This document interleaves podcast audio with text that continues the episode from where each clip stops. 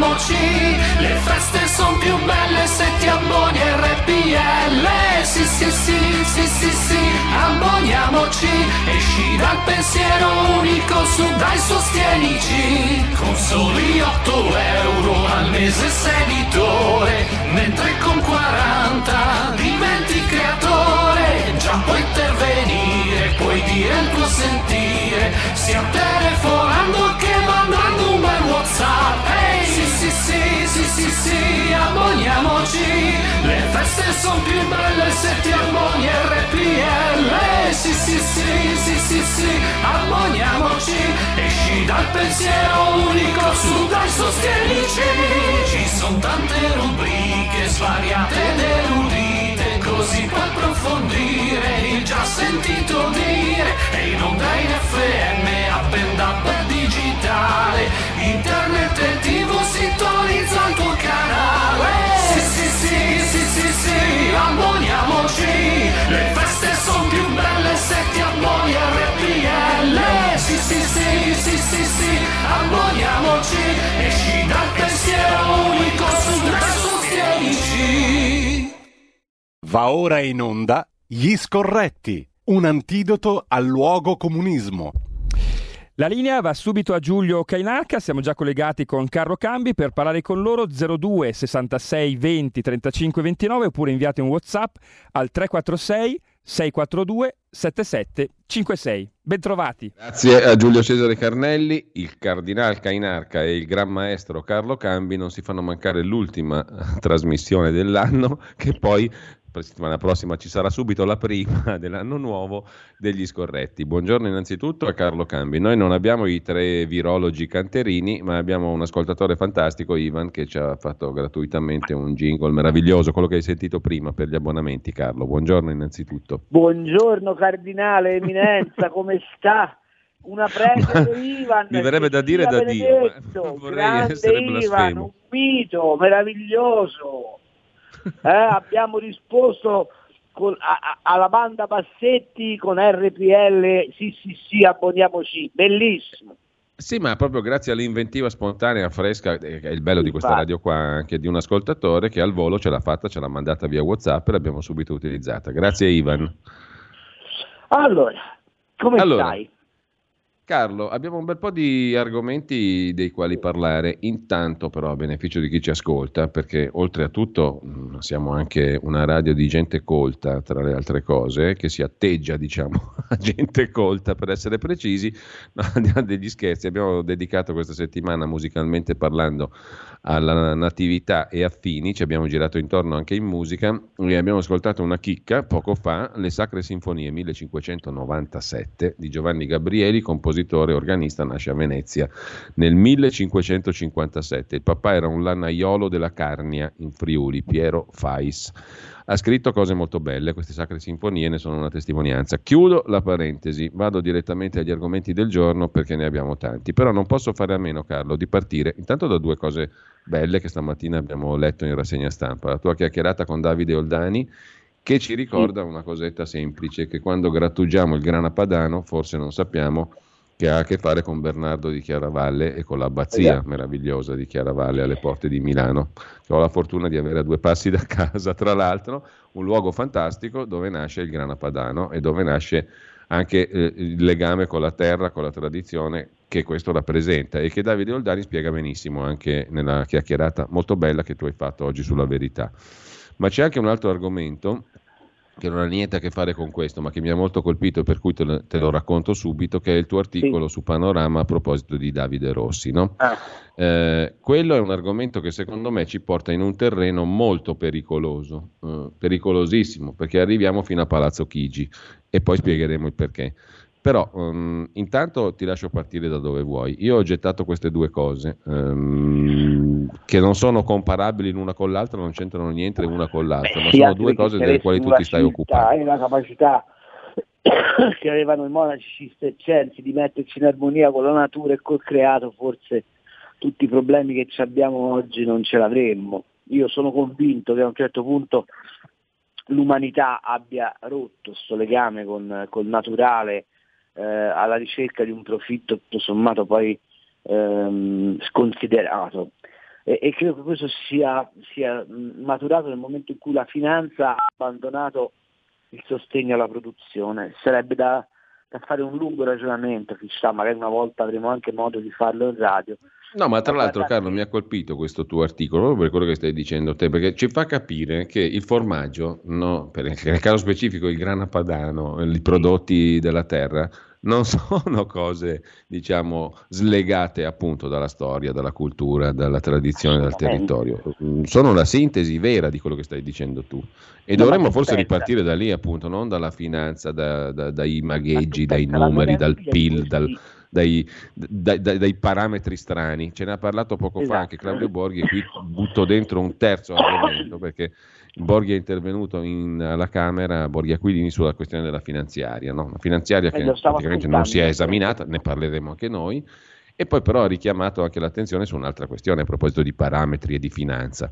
Ma quando ci sarà da ripagare il debito e, e, e, secondo i parametri del patto di stabilità europeo, adesso tutti a magnificare i fondi europei e PNRR, quando dovremo ripagare i debiti, ci sarà tanta gente che si gloria come sta facendo adesso del PNRR, ci metteranno la faccia o scompariranno tutti. E nel frattempo riusciamo a cambiare le regole del patto di stabilità, cioè appunto gli assurdi parametri della, della tecnofinanza che però poi schiacciano l'economia reale, perché è lì il discorso. No? Scusami se ti ho interrotto Carlo.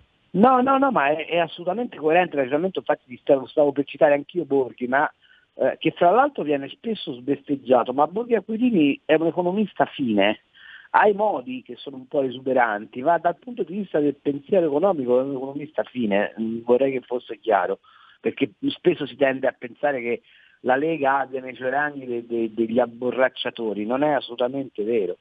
Detto questo, io stavo, riflettevo su una cosa, voi pensate la meraviglia di questi monaci che nel 1150 più o meno sono di fronte a un problema con, come conservare la sovrapproduzione del latte, perché hanno inventato le marcite, voi sapete cosa sono, sono questi pascoli che vengono irrigati più volte e quindi hanno erba sfalciata per cinque volte all'anno e quindi il bestiame mangia sempre delle cose particolarmente buone e sane, quindi produce tanto latte, non sanno dove metterlo e si inventano questi formaggi a pasta durissima, appunto il grana, da cui il grana padano, come conservazione del latte e con questo modo riescono a immagazzinare tanto nutrimento da combattere le carestie. Allora questo che cosa ci fa pensare? Che l'uomo ha sempre avuto la capacità di uscire da un problema utilizzando un'alleanza col naturale, no? Mm. E utilizzando anche una capacità tecnologica ma indirizzata non alla massima profittabilità, ma casomai alla massima capacità di, di soluzione di un problema. A un certo punto, guarda, penso ai banchieri fiorentini, no? che hanno fatto banca ma non per lucrare sulla banca, tant'è vero che come sai ci sono le meravigliose prediche di Bernardino da Siena contro l'usura e contro il prestito a interesse, eccetera, eccetera, ma bensì per facilitare il commercio dei panni. Let- ci sono le lettere del, del mercante di Prato, di, di, di, Datini, che è uno che vive alla, alle soglie tra 400 e 500, che da questo punto di vista sono illuminanti. Lui dice, io sì è vero, accumulo eh, denaro, moneta, ma lo accumulo perché devo alimentare la mia rete di distribuzione in Europa. E questo signor Datini, alla fine, sai che cosa fa? Chiama Filippo Brunelleschi e gli fa fare l'ospedalino degli innocenti a Firenze, che credo sia uno dei massimi esempi di architettura, e, e dota l'ospedalino degli innocenti di 700.000 fiorini d'oro come, come dote, una ricchezza immensa per l'epoca, e dice nel fare l'ospedalino degli innocenti, voglio che gli orfani siano educati al bello perché soltanto un cittadino educato al bello sarà capace di produrre il buono. Ok? Questo succedeva alla fine del 400. La domanda che io vi pongo è, ma se abbiamo deciso nel, 2000, un, un, nel 2001 di fare entrare la Cina nel WTO, e gli abbiamo delegato di fabbricare per conto del mondo. Abbiamo seguito l'idea che il cittadino educato al bello è capace di produrre il buono o abbiamo del tutto alienato il concetto di bello e di buono dal processo produttivo? E questo siamo sicuri che non ha avuto conseguenze sul modo in cui il nostro paese ha continuato a stare sul mercato mondiale? E faccio l'ultima riflessione, Aquilini parlava prima del debito, beh voi lo sapete che noi nel 2022 usciremo dalle 10 economie più sviluppate del mondo? Di questo dato nessuno se ne preoccupa, ma è l'indice di un declino cominciato con la follia dell'euro, proseguito con le politiche folli europee della finanziarizzazione della produzione e che oggi si perpetuano. Dunque tutto questo si tiene, ma si tiene anche con Davide De Rossi, perché il Monte dei Paschi di Siena mm. nasce come banco di pegno per aiutare i cittadini della Repubblica di Siena che dovevano commerciare col mondo e per sostenere anche le banche private. Quella banca è andata avanti, eh, pensate un po', per 700 anni mm. su questa idea originale. Poi a un certo punto il PD l'ha voluta finanziarizzare ed è successo quello che è successo. Per cui io sono convinto che se noi non torniamo ai fondamentali economici, cioè che l'economia vale in quanto strumento di governo della produzione di beni al servizio del benessere dell'uomo e non il contrario, noi non usciremo vivi. Ultima Eccoci. cosa, il debito C'è... mondiale è arrivato a 8,5 volte il PIL mondiale. La domanda è, ma questo debito con chi l'abbiamo contratto? Appunto. Il mondo è uno solo. Beh, Carlo, c'è anche tutto questo ragionamento nel sottofondo della, della, conversazione molto bella che tu fai con Davide Oldani. Sembra un, uno spunto così, diciamo, relativo, no? eh, non dico banale perché non lo è, ma un, un punto di partenza limitato. E invece non, diciamo non, è così perché la conversazione poi eh, sottende questo tipo di ragionamento che tu stai facendo. Forse andare a farsi un giro a Chiaravalle sarebbe utile anche ai nostri giorni, no? Con questo esatto. spirito, in quest'ottica, no? Eh, mi ricordo anche che perfino i francescani sono stati all'origine della nascita di quelle che poi diventeranno le banche di credito cooperativo, cioè quelle vicine al territorio, perché l'elemosina aiuta a vivere eh, aiuta a sopravvivere ma non a vivere, dicevano i francescani già nel 300 se non vado errato. Per cui c'era un concetto di finanza che era dedicato allo sviluppo, alla vita, all'uomo, certo, a, certo. A, a, alle esigenze autentiche delle, delle persone. No? Eh, e non solo parole queste qui, sono anche la nostra storia. Riscoprirla forse certo. non farebbe male, no? mi sembra veramente... No essenziale questo aspetto, però siamo in un'epoca molto strana, nella quale credo che questa riscoperta non avverrà. Tu cosa ne dici? No, non avverrà perché questa riscoperta è possibile se tu condividi quel valore culturale che, che ci appartiene, eh, il che non vuol dire che le altre culture sono inferiori alla nostra, ma sono diverse. Allora, se tu, non, se tu fai la globalizzazione senza il rispetto dell'identità, è come un po' l'Europa, no? se tu fai l'Europa che è una sommatoria di eh, eh, burocratica, eh, a, a, vantaggio esclusivamente della finanziarizzazione, non, non vai a capo di nulla. Il non avere scritto la Costituzione europea con la matrice giudaico-cristiana e vuol dire non aver capito che senza quegli strumenti culturali tu non vai da nessuna parte. Ma perché per esempio la crisi dei migranti non è risolvibile in Europa? Perché tu non hai fatto una federazione di stati che condivide una piattaforma di valori. Hai fatto una cozzaglia di economie, peraltro differenti tra di loro, per sostentare sostanzialmente due paesi, la Germania e la Francia. Quindi and- come fai a pensare che quando sono in ballo valori umani tu riesca a produrre una condivisione se non hai condiviso all'inizio principi fondanti?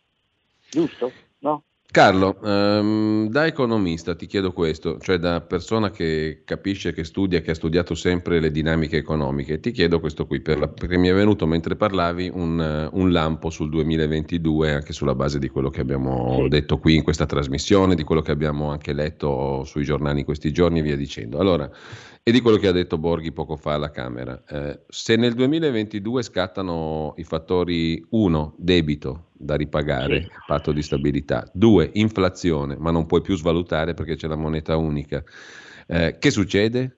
Eh, e come ne usciamo appunto da questa, da questa dinamica pericolosa? Ne usciamo con una grecizzazione, solo che mentre l'effetto Grecia era un bilancio pubblico da 400 miliardi, cioè vale la Fiat, il nostro è un bilancio pubblico da 2.000 miliardi. E, e, e, l'impatto sarà devastante, ma noi ne usciremo massacrati. Ti faccio notare soltanto una cosa, e questo spiega ai nostri ascoltatori e alle nostre ascoltatrici che abbraccio fraternamente. Eh, noi siamo adesso in un impasse energetico spaventoso, ok? Per tre motivi. Primo, l'afflato green che ha preso l'Europa e che serve esclusivamente alla finanza tedesca per, eh, non, non, c'entra nulla l'ambiente. Io vorrei che queste cose qua però le scrivessero anche i giornali, i giornali importanti, i giornaloni. Cioè, del green non gliene frega niente a nessuno e serve esclusivamente perché siccome gli investimenti in capitale tradizionale si erano bloccati, tu hai bisogno di inventarti un nuovo orizzonte di finanziarizzazione. E non a caso la prima è più attiva nel emettere bond green o green bond, chiamali come ti pare, è la Deutsche Bank, che sta da anni in una condizione prefallimentare e che con questa uh, scusa del green si sta rilanciando. Seconda cosa, il green serve alla Germania per delocalizzare ancora di più le produzioni, perché la Germania non ha più intenzione di produrre. Tant'è vero che rinuncia al nucleare perché, perché sa perfettamente che se lei non ha più fabbriche non ha così bisogno di energia. Noi invece, se abbiamo un posto nel mondo, è quello di essere un manifatturiero aggressivo, intelligente e di altissima qualità e abbiamo bisogno di un sacco di energia. Vi faccio un caso. Dove stanno le fonderie a più alto valore tecnologico in Europa? In Italia. Dove stanno le cartiere a più alta capacità di qualità del prodotto? In Italia. Dove stanno le vetrerie e le ceramiche che eh, condizionano sostanzialmente il bello del mondo? In Italia. Bene, questi 3-4 comparti industriali fra due mesi spengono perché non abbiamo energia a un costo sufficiente. Noi abbiamo, stiamo seduti su un cuscinetto di metano, eh? l'abbiamo smesso di trivellare perché l'ideologia ha fatto premio sulla necessità e consentiamo a tutti i paesi mediterranei di estrarre metano, gli unici che non estraggono metano in questo momento siamo noi. E il bello è che a un certo punto Cingolani si sveglia e dice ah, dovremmo aumentare la produzione di metano, ma se avete fatto un referendum sponsorizzato dai 5 Stelle, partito di maggioranza relativa tuttora, che ha bloccato le trivellazioni e le esplorazioni, di che cosa stiamo parlando? Stamani mattina c'è una notizia di un eh, incidente a una centrale nucleare in Francia che sta a 250 km da Torino.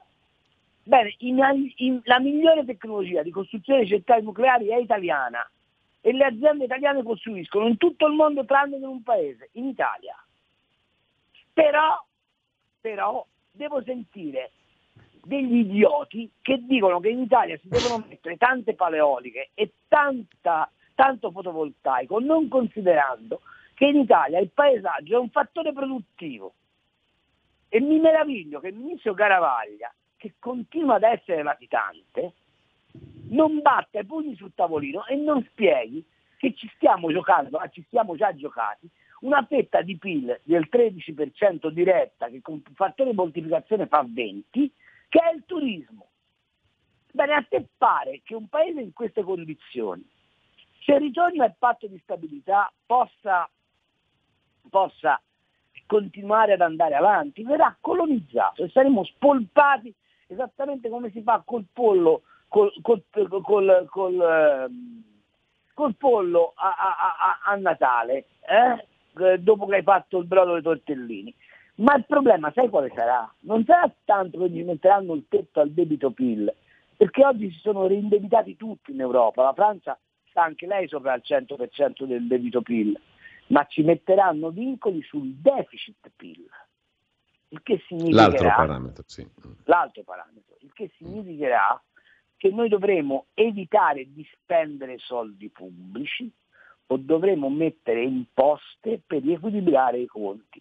Allora tutti i bonus, i sussidi, la, la roba che è stata raccontata come il reddito di cittadinanza, sai che ho fatto un conto fra reddito di cittadinanza, super bonus a, a, a, a organo sessuale di cane e ehm, super bonus eh, a sessuale sì. eh, e sussidi in bonus vari abbiamo buttato dalla finestra 25 miliardi.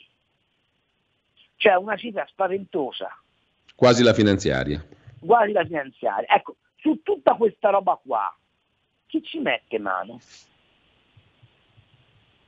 E tu mi domandi che fine faremo? Ve lo dico io che fine faremo. Verremo espropriati dagli immobili, eh, probabilmente faranno Presidente della Repubblica Amato così, è già allenato a mettere le mani in tempo nei conti no, correnti e, italiani. E, qua veramente l'incubo diventa più atroce diventa che mai. realtà e saremo un paese a reddito più o meno al livello del Centrafrica.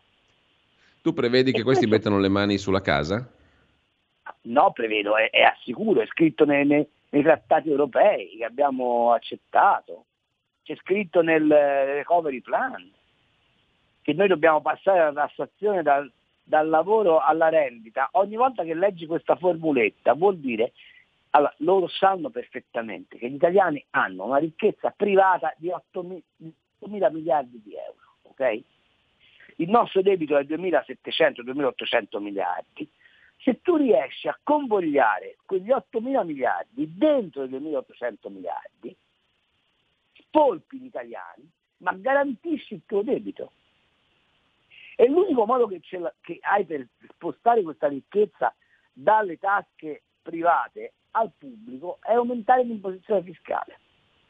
Io arriverei al punto di dire agli italiani, se governassi io, facciamo quello che fece Mussolini, l'oro alla patria, io non vi tasso, ma vi chiedo uno sforzo di 1000 euro a famiglia, poniamo così, ora dico una, una cifra che andrebbe sì, contata, studiato. per riportare il debito sotto il 60% debito PIL, in modo che voi italiani deteniate in cambio di quello che mi date in termini di ricchezza, io vi do la garanzia, vi do un, una fetta di debito.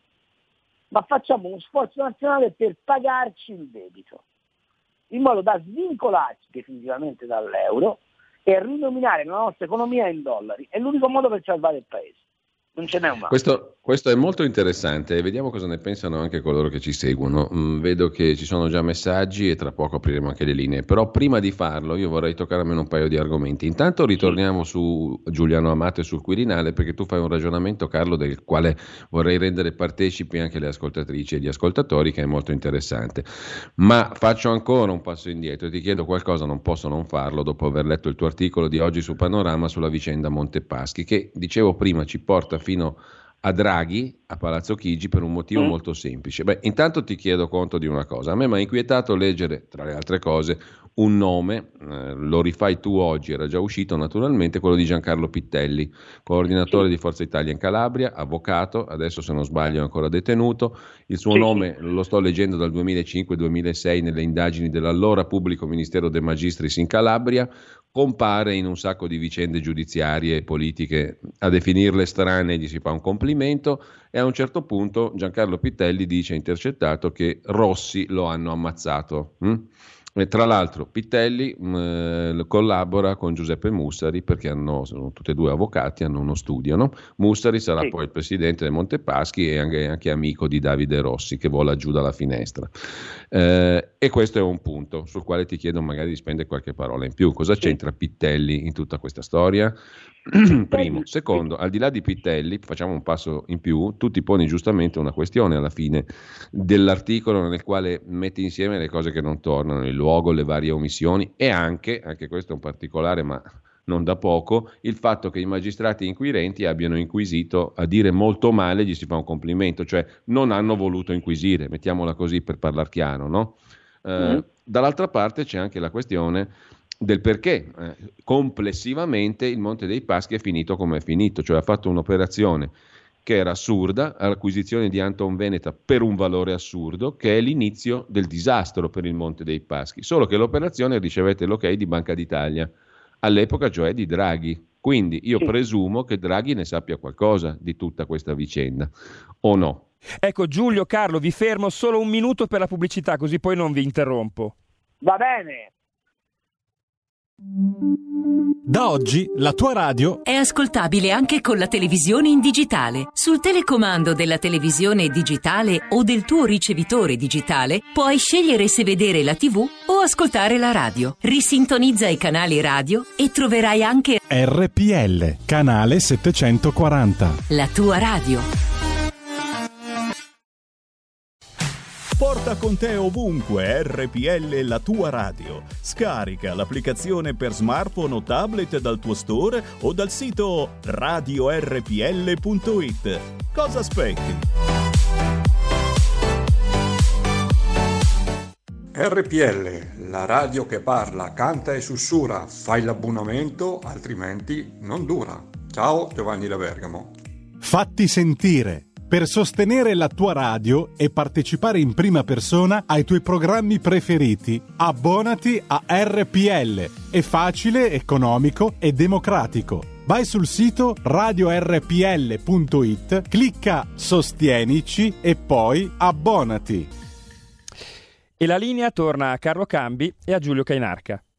Allora, perché Banca d'Italia non ferma Mussari nell'acquisizione di Anton Veneta, che è l'inizio del disastro per Montepaschi di Siena? Eh, quante persone sanno e non parlano? Partendo da quelle già nominate, compreso Mussari ovviamente, qualcuno lo ascolterà, forse. Adesso Genova reindaga, c'è la commissione parlamentare di inchiesta sulla vicenda di Davide Rossi. Non so che opinione ti sei fatto tu di tutta questa storia, eh, Carlo, l'avevamo già parlato in una precedente conversazione ma a me mh, francamente mi sembra che siamo sulla soglia di, un, dire, di una conventicola nella quale non si può entrare mh? e allora, non ci entreremo, la, commissione o non commissione di inchiesta, o sbaglio? La, la cosa meravigliosa è che Draghi è l'unico italiano che quando dice qualcosa eh, bisogna credergli a priori, perché lui ha spiegato che la Banca d'Italia aveva assunto la linea di favorire le fusioni e che al, non voleva interferire nelle strategie delle, delle, banche se non a posteriori perché era ehm, costume ormai della Banca d'Italia sotto la, la, la, diciamo, l'impulso del governatorato di Mario Draghi di eh, accompagnare le banche verso eh, totalmente il mercato. Ricorderai la faccenda mm. delle privatizzazioni dello scorpo dalle, dalle fondazioni bancarie, eccetera, eccetera, eccetera. Bene, c'è un particolare però, che nessuno si è mai chiesto perché Montepaschi non compra BNL, che finisce in mano a Paribas, perché Montepaschi non fa la fusione con Unipol, che sarebbe stata eh, come dire, nelle corde politiche no? della governance di, più logica. del PD è più logica tutto, tutto sommato.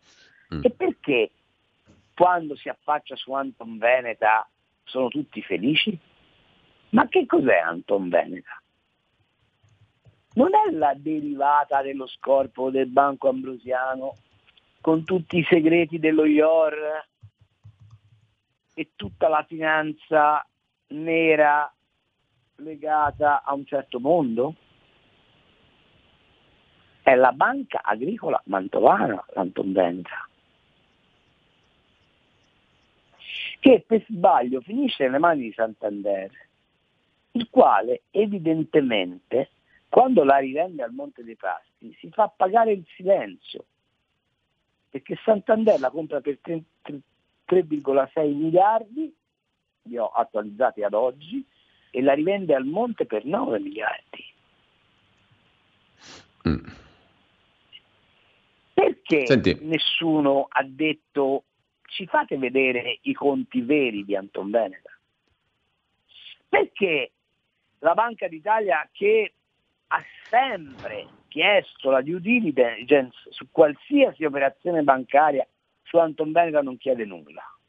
Perché, insisto, Montepaschi di Siena è stato costretto a comprarsi eh, Banca 121 che stava per fallire dalla stessa Banca d'Italia, poi si è ragionato del fatto che era la banca pugliese, che è D'Alema, in realtà la verità è un'altra, è che Banca d'Italia che spinge perché si compri Banca 121, perché altrimenti scoppia uno scandalo finanziario che in quel momento l'Italia non si poteva permettere. Allora, questa è la prima domanda. La seconda domanda che mi hai fatto, che c'entra Pittelli? Pittelli in realtà in questi giorni ha ritrattato dicendo no, ma io l'ho detto perché avendo sentito un telegiornale mi sono fatto un'idea mia. Allora, non sta in piedi questa smentita perché l'intercettazione è molto lunga e lui articola il ragionamento del perché pensa che Mussari sia stato ammazzato, ma la verità è un'altra. Nessuno è andato a prendere Giuseppe Mussari, lo ha messo in una stanza e l'ha interrogato su perché cosa è successo prima del crack del Monte dei Paschi e perché Davide Rossi è rimasto lì ostaggio dei nuovi. Non solo, nessuno ha domandato a Viola, a quel, in quel momento sì. direttore generale del Monte dei Paschi, se ha incontrato Mussari, eh, se ha incontrato ehm, scusami, Rossi quel giorno, quando lo ha incontrato, che cosa ne sono detti? E nessuno ha domandato ai PM di Siena se è vero che Rossi aveva chiesto di essere interrogato e loro non l'hanno interrogato.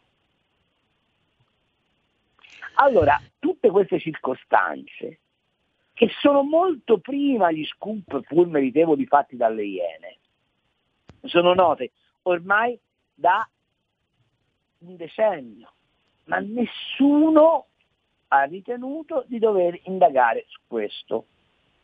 Allora sicuramente la commissione d'inchiesta che ha poteri, come sai, uguali a quelli della magistratura, può trovare un ba- una via per indagare, ma il punto qui non è tanto chiedersi, certo è interessantissimo, è anzi fondamentale per la famiglia, sapere se Davide Rossi è volato giù o è stato buttato giù, ma il punto è domandarsi che cosa è successo al Monte dei Paschi di Siena. I processi ancora non ce l'hanno spiegato, la rete omissiva e, e, e di omertà che, che c'è sopra il Monte dei Paschi Siena non è degna di un paese civile. La Tra l'altro tu hai citato prima il Santander, a me è venuto in mente anche Ettore Gotti Tedeschi, diverse volte esatto. l'abbiamo sentito qui, collabora sullo stesso giornale sul quale scrivi tu, La Verità, sì. però all'amico Antonino Monteleone delle Iene che tu citavi aveva detto io eh, non dico nulla circa i rapporti Montepaschi-Ior perché ne va della vita, no? Esatto.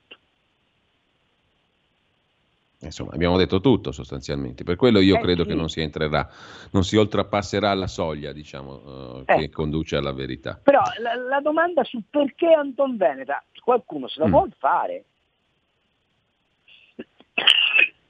Allora, Carlo, ehm, il tempo scorre rapidissimo, sono già le 10.08, mi dice Giulio Cesare dalla regia che ci sono molte telefonate, tra poco apriamo le linee, però io non posso fare a meno adesso di tornare su un altro punto. No? Tu hai parlato sì. prima della possibilità che alla fine sia Giuliano Amato a salire al Quirinale. Ecco, è una possibilità vera e quindi Draghi paradossalmente tu prevedi può mh, rimanere fuori da tutti e due i palazzi, Palazzo Chigi sì. e il Quirinale, anche perché il governo con la ventena, cioè la quarantena dimezzata, sta rischiando, tu dici, di fare la fine di Cadorna, cioè la Caporetto. Sì Insomma, sì. qual è il quadro secondo te più probabile a questo punto? Il, il, quadro è pesantissimo, io non so che cosa decideranno oggi rispetto a questi tamponi, sta roba. Eh, mi pare che il caos sia totale e, e, e, e, che non abbiano minimamente idea di dove portare il paese da questo punto di vista. Ovviamente, sai, se tu ti sei affidato all'arma dei vaccini, poi l'arma dei vaccini si risulta, risulta molto meno efficace di quello che è successo, fai esattamente la fine di Cadorna, che contava sull'artiglieria di Badoglio, poi l'artiglieria di Badoglio non si riusciva a spostare e i tedeschi e gli austro-ungarici gli fecero un mazzo tanto, insomma, no? Allora, se il governo va in difficoltà su questa storia del Covid, e, proba- e, sicuramente va in difficoltà su questa storia del Covid, e c'è il combinato disposto del Covid mm. più la crisi energetica, vorrei che fosse chiaro, insomma, non è che stiamo più l'inflazione, quindi non è che stiamo vivendo in acque tranquillissime, è vero che i giornali non ne parlano del resto, però il resto è forse molto più preoccupante del Covid per certi versi. È probabile che ci siano delle fibrillazioni in quella maggioranza. E allora Draghi, tanto è vero, l'ha fatto capire tranquillamente, Draghi che vuole andare a fare il Presidente della Repubblica per sgravarsi un po' da, da alcune incombenze, lui fa il padre nobile, rassicura i mercati internazionali, ma non ha le mani in pasta nella, in quella che Formica con straordinaria sintesi definì sangue e merda, cioè la politica. Um, lì c'è un punto di crisi forte. Amato. Amato potrebbe essere il candidato che alla quarta votazione, quindi non alle prime tre, alla quarta maggioranza semplice. maggioranza semplice, fa risuscitare il PD, il 5 Stelle e una parte del misto. Perché? Perché è un socialista, perché è un, un giudice costituzionale, perché comunque ha ottimi rapporti anche dentro Forza Italia. Non ci dimentichiamo che c'è un kingmaker eh, molto nascosto che è Gianni Letta, il quale sta distribuendo le carte, voglio dire, e di nessuno ne parla ovviamente, ma Gianni Letta è uno che insomma sa il suo mestiere.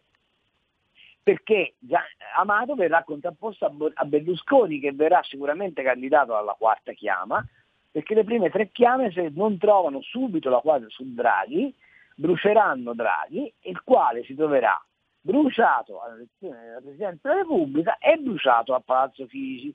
Così avremmo fatto la frittata totale. Ma non solo, credo che se Amato diventerà Presidente della Repubblica è l'unica garanzia che il PD ha di poter continuare a governare. Perché eh, se invece si va a qualsiasi altro Presidente della Repubblica, il giorno dopo si va alle elezioni, che, che se ne dica, e ovviamente un Presidente della Repubblica stesso da centrodestra non potrebbe tollerare un incarico a persona che garantisce anche il centro-sinistra. E Amato è l'unica eh, ciambella di salvataggio che il PD può spendere per evitare di essere totalmente escluso dai giochi. Allora io fossi il centrodestra, a questo punto contrapporrei ad Amato un personaggio di garanzia. Mm che non è Silvio. Che, non è ovviamente, che ovviamente non è Berlusconi, anche se ti dico la verità, a me lo spettacolo di vedere Berlusconi che diventa presidente, presidente, del Consiglio Superiore della Magistratura. Fantastico. Mm, secondo me non ha prezzo una roba del genere, cioè veramente è, lo voterei subito se io potessi, per vedere finalmente i magistrati che si trovano l'uomo che hanno più perseguitato nella storia repubblicana col potere di strizzargli le palle. Guarda che è una soddisfazione enorme. Vabbè, comunque, detto tutto questo, il quadro è molto complicato. La possibilità di Amato Presidente della Repubblica, secondo me, non è, non è, non è assolutamente Remota. peregrina. Bene, allora con il desiderio enorme a questo punto di lasciare questo paese per sempre, apriamo esatto. le linee telefoniche 02 66 20 35 Io 29. Sono... vado a Tonga, non so te che cazzo vuoi farmi. Ci sono già due telefonate e un vocale. Il vocale ce lo manda Giulio Cesare e poi ci sono diversi messaggi al 346 6427 756. Per gli interventi in diretta invece 02 66 20 35 29. Pronto? Sì, pronto, buongiorno, sono Fabrizio di Sabio Chiese. Buongiorno. Ecco, io volevo, allora io sono d'accordo con l'analisi economica fatta da, Carlo, eh, da Campi. Allora, quello che dico io è questo. L'Italia è rinata nel dopoguerra puntando tutto sul manifatturiero e sulla capacità degli italiani di lavorare, l'inventiva, la creatività e lo sfruttamento di quello che delle poche risorse che avevamo e questo ci ha portato a diventare uno tra i paesi più ricchi del mondo. Io quello che mi chiedo, ma come ha fatto gente come Prodi, Draghi, quando sono entrati nell'euro e quando hanno lasciato che la Cina entrasse in Europa senza dazi, a non capire che ci avrebbero distrutto l'economia e il manifatturiero. Quando hanno distrutto la chimica di base, dove l'Italia era molto avanti in Europa, era quasi al livello della Germania e adesso non ce l'abbiamo più, hanno distrutto milioni di posti di lavoro e ci hanno ridotto a un paese in declino economico, perché se ci guardiamo intorno l'Europa è cresciuta tutta con l'euro, anche la Spagna che non aveva le basi industriali come le nostre e noi siamo l'unico paese in Europa che ha gli operai che sono pagati sempre meno rispetto a vent'anni fa. Cioè, secondo lei, ma qui c'è stata una strategia mm. o è stato uno sbaglio dei vari prodi e di tanti esponenti del centro-sinistra che non capivano la realtà italiana? Bene. Perché io, Gra- che sono un piccolo artigiano, non capisco come abbiano fatto. Grazie allora, c'è l'altra telefonata, poi il vocale, poi i messaggi. Pronto? Buongiorno, sono Giorgio da Monza. Buongiorno. L'analisi del, prof... del dottor Cambi eh, che la condivido a... quasi appieno, però c'è un punto che mi lascia abbastanza perplesso. Lei ha parlato giustamente di fare uno sforzo di acquisto del debito pubblico, eh, una sorta di operazione oro alla patria, eh, di 1000 euro a famiglia eh, per ogni famiglia italiana. Io sono sempre stato abbastanza scarso in matematica, però io aggravo addirittura le sue condizioni. Io farei 1000 euro a persona, compresi i neonati e i vecchi di 95 anni. E se l'Italia ha 60 milioni scarsi di abitanti, la matematica mi dice che in tutto raccogliamo 60 miliardi di euro a fronte di un debito pubblico di 2.800 miliardi di euro. Quindi la sua manovra sarebbe anche auspicabile, a patto di farne una ogni tre mesi per qualche anno di sfila. A proposito di oro, e così chiudo la, la, il mio intervento, eh, l'Italia sarebbe anche un paese che eh, ha, ha le, le grandi, eh, una delle più grandi riserve auree eh, del mondo, che ammontano ufficialmente a 2.400 tonnellate. Però eh, siamo sicuri che il nostro oro sia in nostro possesso perché mi risulta che ce ne siano centinaia di tonnellate ad esempio negli Stati Uniti, in Liberty Street numero 33 per essere precisi.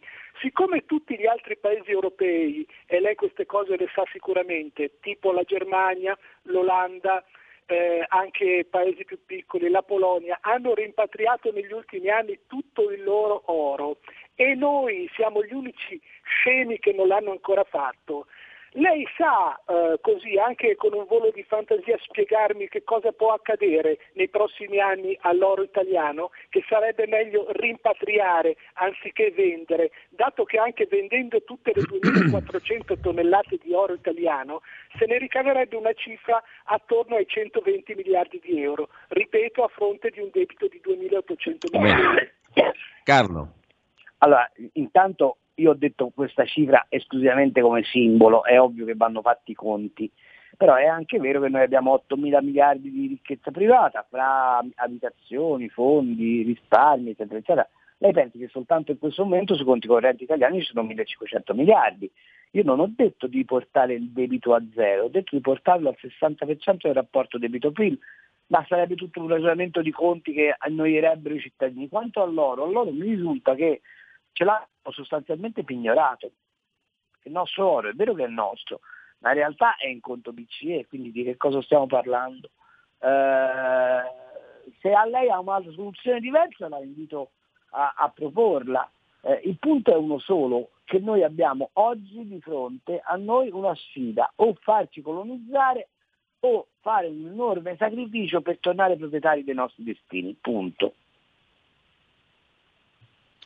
Carlo, c'è un uh, messaggio, una serie di messaggi, poi riapriamo le linee, ascoltiamo le telefonate 02 66 20 35 29 per chi vuole intervenire. Vedere ieri un'aula parlamentare praticamente vuota mentre era in discussione la finanziaria, coi parlamentari in vacanza, visto che ciò di cui sono chiamati a votare è loro totalmente ignoto, è davvero triste e deprimente. Una sorta di caduta dell'impero, scrive Andrea da Certaldo. e poi ti fa una domanda un altro ascoltatore, soltanto a livello di numeri, il centrodestra potrebbe eleggere Berlusconi? Carlo. No. No, con i numeri solo del centrodestra no. Se li trova nel misto sì, gli mancano all'incirca una sessantina di voti. Allora, C'è un altro ascoltatore, spiazziamo la sinistra, proponiamo Nordio Presidente della Repubblica, unica vera chance. Eh, sarebbe straordinaria come idea, bravo. E poi um, sono Luisa, in linea di massima sono d'accordo con Cambi per l'aiuto economico da 1000 euro, cioè il concetto sostanzialmente, però dico tutto il Parlamento deve dimezzarsi lo stipendio, che sarebbero ancora meno entrate rispetto, rispetto a quello che dicevamo prima. Intanto Walter ci ricorda che anche qui sulla nostra radio Gotti Tedeschi disse che alcune cose non si possono dire se bisogna, se interessa restare al mondo e ancora Battista da Genova ci vogliono portare, a ragione cambia, un reddito medio da Centrafrica. Andando avanti così sparirà la classe media, resteranno i ricchi e la plebe. E questo è un altro discorso che è in atto da, da anni. Rinominiamo il debito in dollari come ha fatto l'Argentina? Domanda ironicamente un altro ascoltatore, su questo ti lascio subito la parola. Allora, eh, non so se avete capito una cosa fondamentale. Mm? Che noi siamo vincolati ad un sistema eh, monetario che non prevede regole fiscali uguali per tutti i partecipanti e che oggi tiene insieme economie del tutto differenti, non solo per dinamica, ma anche per qualità.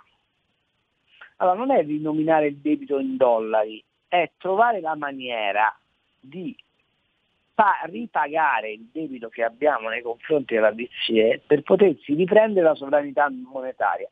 Poi io scherzando dico se devo scegliere una moneta internazionale con la quale fare le transazioni scelgo il dollaro e non l'euro, ma d'altra parte sono i mercati che lo dimostrano. Cari, caro signore spiritoso, perché non dà un'occhiatina allo spread in questi giorni? Caro signore spiritoso, perché non si fa una domandina su quale livello eh, di cambio ha oggi il, l'euro nei confronti del dollaro e non ci ragiona un po' su. Caro signore, se lo ricorda quando la Gran Bretagna, perché c'era la Brexit, doveva schiattare ed oggi la sterlina è una moneta kingmaker? Ecco, prima di fare gli spiritosi, guardate i fondamentali e, e, e acquisite la capacità di leggerli.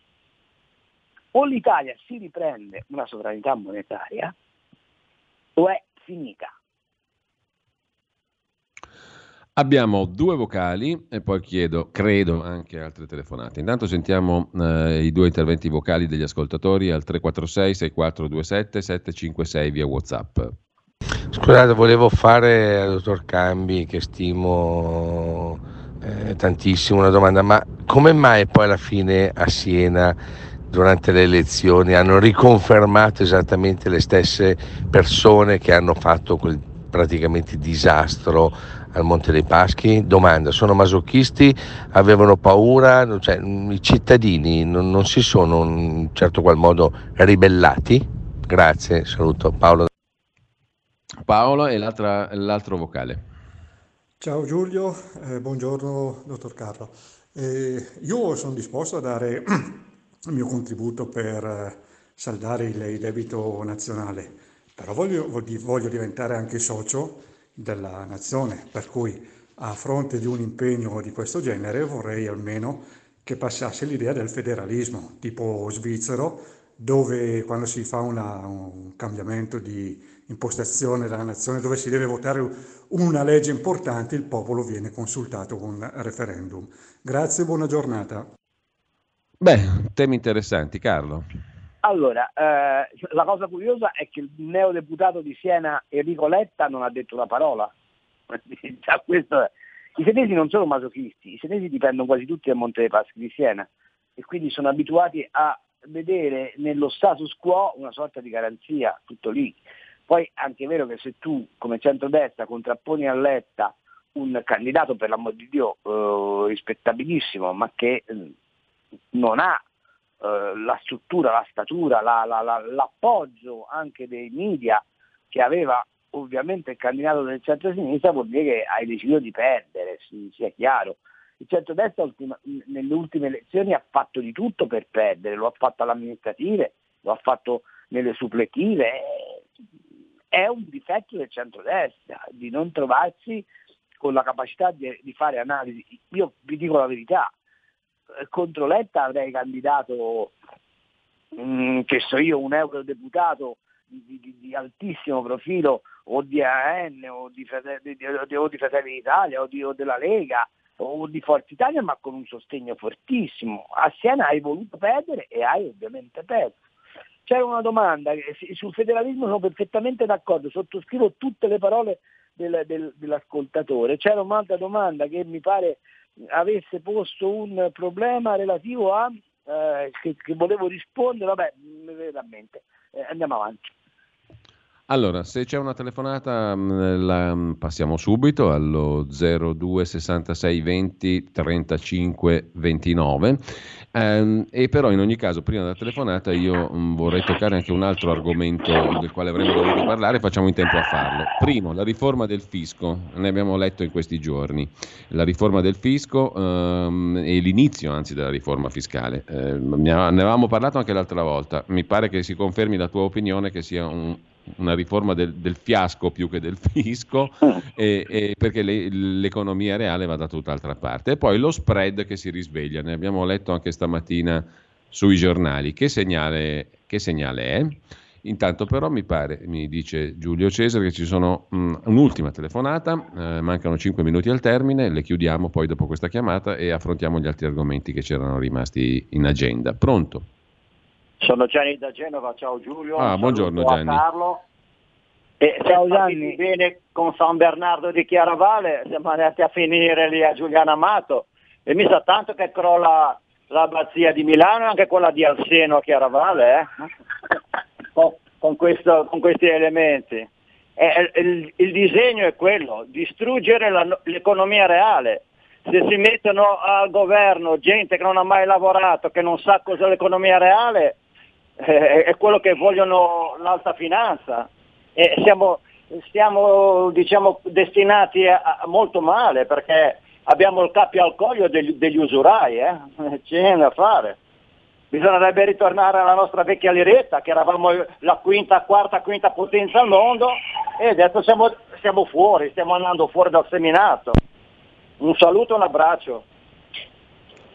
Allora, c'è un altro messaggio, poi to- ti lascio la parola sulla questione del fisco e sulla questione dello spread. Eh, dobbiamo versare l'oro alla patria Italia? Si potrebbe, secondo me, fare se avessimo anche l'autonomia, iniziare da Lombardia e Veneto, che non è un ragionamento tanto sballato, no? no Può no. starci politicamente Fatto. parlando.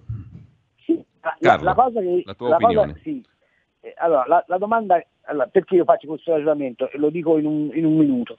Eh, perché eh, secondo me eh, va, i, i, diversi partiti del centrodestra, al di là della Meloni che fa l'opposizione, eccetera, eccetera, non hanno assunto nessuna iniziativa politica, eh, cioè, come se non esistesse un post Draghi, come se non ci fosse una scadenza del 2023. Io credo che la Lega, pur rimanendo dentro il governo, pur rimanendo uh, uh, nella coalizione che è necessitata, dovrebbe cominciare a ragionare su impostare una strategia del post.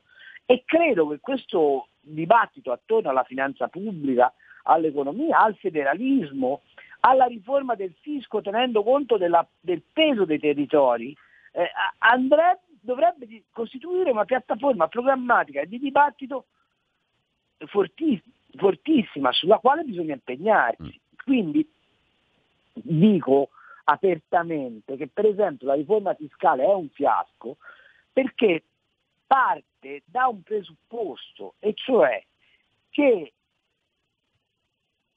regolando le aliquote noi otteniamo il risultato di migliorare il fisco. Non è così. Il fisco italiano va preso e buttato via, va imposto il bilancio a budget alla pubblica amministrazione, vanno eliminati tutti quegli elementi di socialismo realizzato che, e sono tanti che stanno dentro la, la struttura pubblica dell'economia, e va impostato un ragionamento molto semplice. Eh, quali sono le eh, zone produttive del paese? Quali aliquote vuoi imporre a quelle zone? E qual è il fondo di solidarietà che tu sei disposto a far accettare, spiegandolo bene ai cittadini, delle zone più ricche del paese verso le zone più povere del paese. Contemporaneamente mi devi fare un programma di investimenti seri perché le zone più povere del paese facciano uno sforzo per adeguarsi al ritmo delle zone più ricche. Questo in cosa, in cosa si traduce? Ovviamente in un bisogno di federalismo, bisogno di federalismo che va ovviamente contemperato. Faccio osservare e non si capisce perché a livello mondiale è ritenuto equo applicare una tassa de- piatta del 15% ai guadagni delle major e non si possa fare questo ragionamento all'interno dei confini nazionali. Faccio notare che in Europa ci vengono imposte certe regole perché noi dobbiamo metterci al passo delle economie più stabili e non si capisce perché non si possono imporre in Italia delle regole che, che, faccio, che costringono le zone del paese, diciamo così, in maggiore affanno o in qualche modo in arretratezza economica a mettersi a passo delle zone più ricche del paese. Eh, sappiate che noi non risolveremo mai i problemi economici dell'Italia se non risolviamo i problemi economici del Mezzogiorno, perché nel Mezzogiorno ci sta la maggioranza della popolazione, perché nel Mezzogiorno ci sta probabilmente la gran parte delle risorse eh, di cui dovremmo disporre e, e, non siamo stati in grado di, di sfruttarle, perché nel Mezzogiorno si può fare più agevolmente che nelle zone a più forte inurbamento e a più forte presenza di impianti produttivi, quella transizione ecologica di cui si parla e via e via discorrendo. Ma sono tutti argomenti che devono costituire una piattaforma programmatica nazionale di lungo respiro, cosa che attualmente non vedo venga fatta. Eh, c'era la risposta che dovevo, Prodi sì. ha sbagliato o non ha sbagliato. Vorrei far riflettere che Prodi è uno dei principali sponsor che la Cina hanno, ha avuto nel nostro paese, tutto lì. Poi il resto eh, fate voi delle considerazioni che ritenete opportune. Bene, dobbiamo salutarci qua. Um, Carlo, ci salutiamo in fine d'anno mm, con un fosco presagio per il 2022. A me mi è venuta voglia di andare veramente altrove, però quest'anno sarà per la nostra radio particolarmente stimolante, quindi siamo qua, più attivi che mai. Altrove sono, un'altra sono, volta, per quest'anno 22 siamo in piena attività qui a RPL che poi diventa sono, un'altra cosa, che poi ne parleremo per, e intanto, intanto, grazie anche a te perché ci hai dato una mano notevolissima quest'anno eh, Carlo, Figurati. con i tuoi contributi, col tuo punto di vista, con le trasmissioni, con tutto il supporto morale e professionale, quindi grazie mille. Carlo. Io sono felice di far parte di questa avventura, ti, ti auguro un, un 2022 22 un po' meglio di quello che è stato quest'anno e comunque vi lascio con questo augurio, buona fine, come disse l'impresario delle pompe, fu- pompe funebri. Va bene, grazie mille a Carlo Cambi a tutti, e ci sentiamo settimana l'altra. Buona fine d'anno anche a te Carlo, buon inizio. Avete ascoltato Gli Scorretti, un antidoto al luogo comunismo.